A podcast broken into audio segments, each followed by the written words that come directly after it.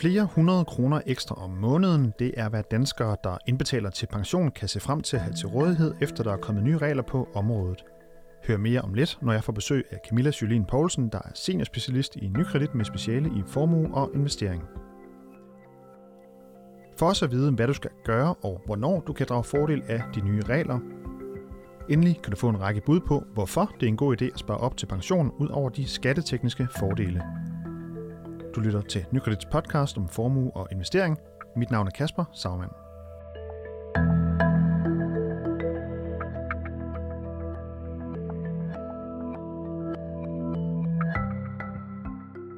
Folketinget har i fredags vedtaget nye regler, der gør pensionsindbetaling endnu mere attraktiv for alle danskere, uanset hvor meget vi tjener.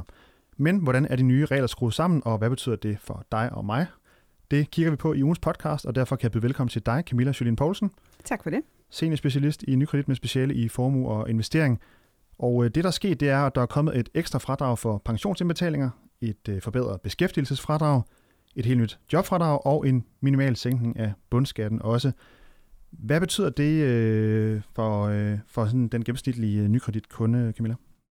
Jamen altså, vi kan tage et eksempel med en kunde, der tjener 400.000 om året, og så kigge lidt på, hvad betyder det så i 2020, når det hele er fuldt indfaset. Inden da vil besparelsen være lidt mindre end det, jeg nævner.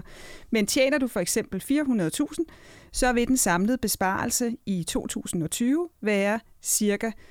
5.750 kroner. Og det er, så vidt jeg husker, det er dem, der har mindre end 15 års til pension. Der er en forskel nemlig der, i forhold til, hvor lang tid man har til pension. Er det ikke rigtigt? Jo, det her er for dem, der har 15 år eller mindre, til de kan gå på folkepension. Og for os, der har lidt længere tid til folkepensionen, der er besparelsen lidt mindre. Hvorfor er det egentlig sådan, at dem, der har kortere tid til pension, de får mere ud af det? Jamen så skal vi ind og kigge lidt på, sådan, hvordan pensionsopsparingen er strikket sammen. Og det er sådan, at en af de gunstige ting ved pensionsopsparing er, at man har en lavere beskatning af det afkast, der kommer. Og jo længere tid, at pengene kan stå inde i pensionsopsparingen, jo mere attraktivt bliver det. Og dermed alle os, der har lang tid til vi går på pension, vi har en helt automatisk indbygget gevinst ved det. Dem, der har kort tid til pension, de har ikke helt så meget gavn af lige præcis den effekt. Og derfor giver det god mening, at det her nye skattefradrag, der kommer, at det målrettes primært til dem, der har 15 år eller mindre til folkepensionen. Og det var altså lige netop i fredags, at de stemte igennem i Folketinget. Hvorfor kommer de her ændringer egentlig nu? Jamen i virkeligheden, så denne her vifte af ændringer, der både kom her i sidste uge, men også er kommet løbende over de sidste par måneder, de har sådan alle sammen to hovedformål. Og det første er, at man fra regeringens side super gerne vil have, at vi bliver længere på arbejdsmarkedet, og at det kan betale sig at arbejde. Det er ligesom den første del. Og den anden del handler om, at man prøver at løse lidt af den samspilsproblematik, der længe har været et problem, nemlig det, at der er nogle danskere, som bliver straffet af at spare op til pension, fordi de så får lidt mindre i folkepensionens tillæg. Det har man forsøgt at løse. Man har også lidt hen ad vejen løst det, men bestemt ikke helt. Men man har forsøgt på denne her måde at gøre det endnu mere attraktivt at spare op på pension, for så ligesom at lade det være et plaster på såret på, at man kan blive ramt af noget modregning senere. Men nu er der altså kommet nye regler, som sådan set gælder os alle sammen, og de træder i kraft allerede med tilbagevirkende kraft fra 1. januar. Hvad skal man gøre for at ligesom, drage fordel af de her nye ændringer? Det gode er, at man i virkeligheden slet ikke skal gøre noget. Man kan læne sig tilbage, og så skal man nok få gavn af det, som der er blevet vedtaget nu. Men det er jo altid en god idé at få kigget på, om nye ting gør, at man skal tage sin overvejelser op igen i forhold til, om man sparer nok op, om man sparer rigtigt op. Det kan godt være svært at overskue, og især med så mange ændringer, der hele tiden bliver lavet inden for Christiansborg, at kunne overskue, hvad betyder det her for mig, og gør det her, at jeg skal gøre noget anderledes. Ja, hvordan finder man ud af, om man sparer ordentligt op, så at sige? Jamen, det kan godt være lidt svært at sidde derhjemme selv og finde rundt i den jungle, fordi rigtig meget handler om også at kigge ind i nogle skattesatser osv. Så her vil jeg altid anbefale, at man tager fat i sin rådgiver i NyKredit og får med hjælp af den rådgiver et overblik over, om man sparer nok op, om der er nok til alt det, man gerne vil i sit liv. Og det er jo heldigvis sådan, at vi lever længere, og vi bruger penge i længere tid, så det er jo vigtigt, at der er penge. men også det her, som du var inde på, om vi sparer rigtigt op. Det kan godt være lidt svært at finde ud af, skal jeg spare op ved at afdrage på min gæld? Skal jeg bare lade pengene stå i, ligesom i det frie miljø, hvor jeg altid kan komme til det? Eller skal jeg skyde mere ind på pension? Det kan være godt at have en god sparringspartner til at vælge den rette løsning på det. Men de her ændringer, de træder så kraft 1. januar, som jeg sagde, og hvornår vil man egentlig så kunne konkret mærke, at man får lidt flere penge mellem hænderne? Jamen lige nu så sker der det, at man er i gang fra Skats side med at udsende nye forskudsopgørelser til os. Lige nu og her kan man ikke mærke noget, men lige så snart de nye forskudsopgørelser kommer, så vil vi jo også på den måde have et lidt andet fradrag, og på den måde så varer det ikke særlig længe, før vi kan begynde at mærke det lidt hver måned. Så det er inden for de næste måneder, er det rigtigt? Ja, jeg vil tro herover efteråret eller noget i den stil.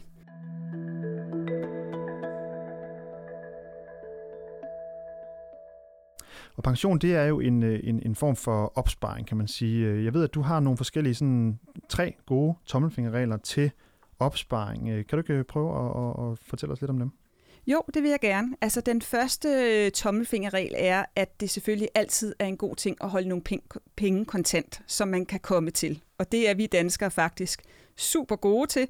Vi er faktisk også for gode til det. Fordi min anbefaling er, at man ikke har mere end sådan cirka, hvad man plejer at få udbetalt per måned, gange 2-3 stykker, og det kan man så altid komme til.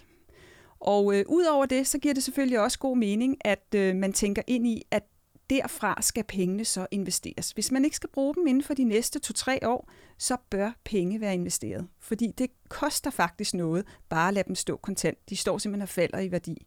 Så det ikke at investere dem, er faktisk også et valg, man gør, som har en konsekvens for ens økonomi. Så det er råd nummer 2, det er at få pengene ud af arbejde. Det, der ikke skal bruges inden for en kort periode.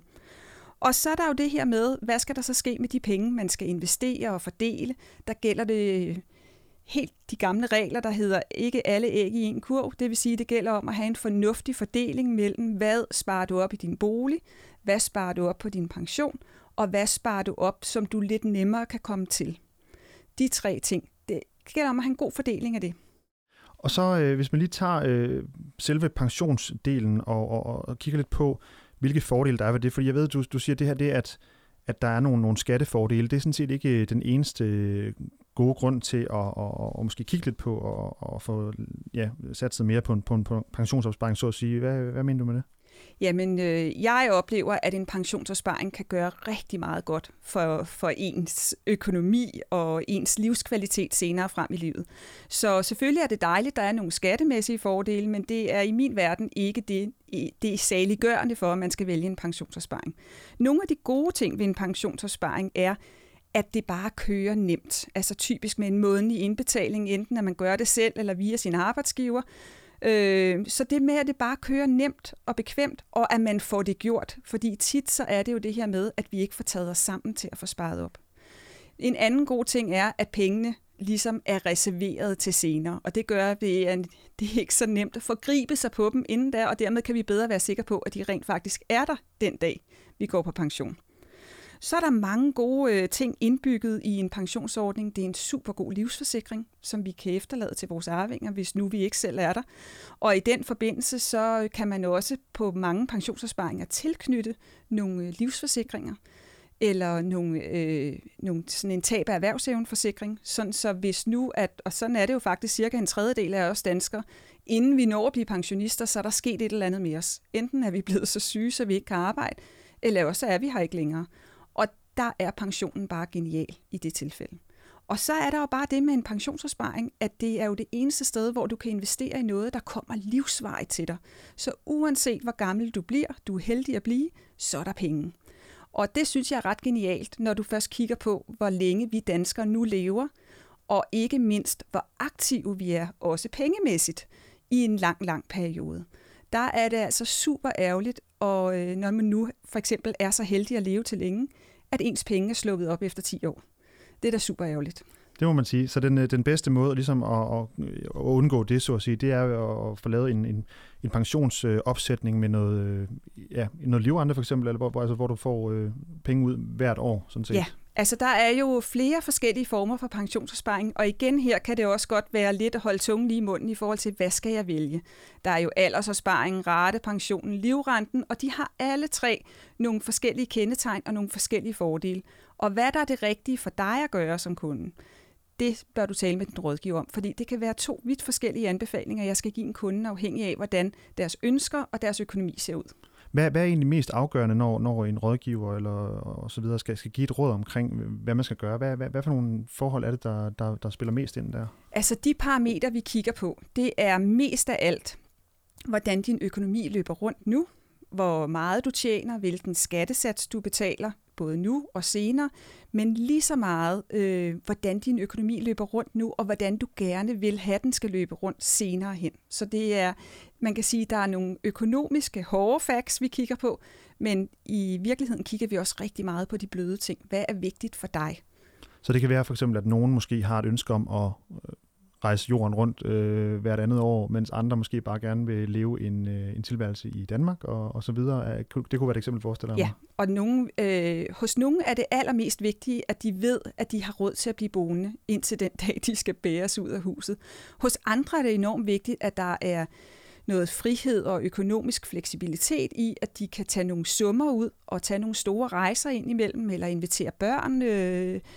Så det kan være fuldkommen vidt forskelligt. Nogle elsker det der med sol og palmer, og vil gerne have fleksibilitet eller rejse til Spanien og bo der halvdelen af året. Andre, de skal bare være helt sikre på, at der er de penge, der skal til, for at de kan blive ved med at leve, som de gør nu. Og du kender jo rigtig meget til pensionssystemet, kan man jo selvfølgelig høre her som lytter. Hvordan vil du vurdere de ændringer, der er kommet i fredags? Er de gode, dårlige? Hvad tænker du? Jeg synes, de er enormt positive. Altså en ting, som i virkeligheden har været lidt skjult, det er bare sådan en lille ting, som at tidligere har det været sådan for dem, der ikke tjente super mange penge, at når de skød ind på en pensionsopsparing, så mistede de noget værdi af deres beskæftigelsesfradrag. Det synes jeg har været sådan en irriterende ting, og det er blevet løst nu. Og så der er kommet det her ekstra fradrag, der gør det endnu mere attraktivt at spare op til pension. Jeg synes, det er nogle gode ting, der er kommet her. Jeg vil ikke gå så langt som at sige, at man har løst problemstillingen. Det har man bestemt ikke. Men jeg synes, at der er rigtig gode takter i det. Og jeg synes, det er vigtigt, at man benytter chancen for nu, når der er kommet alle de her nye regler, og lige komme ned forbi sin rådgiver og få et overblik over, hvad betyder det her for mig.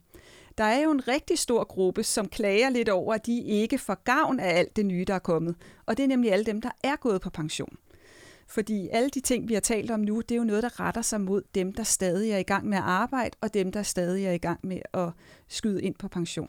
Til gengæld er der for nylig kommet nogle gode ting til dem, nemlig at udligningsskatten er blevet fjernet for i år.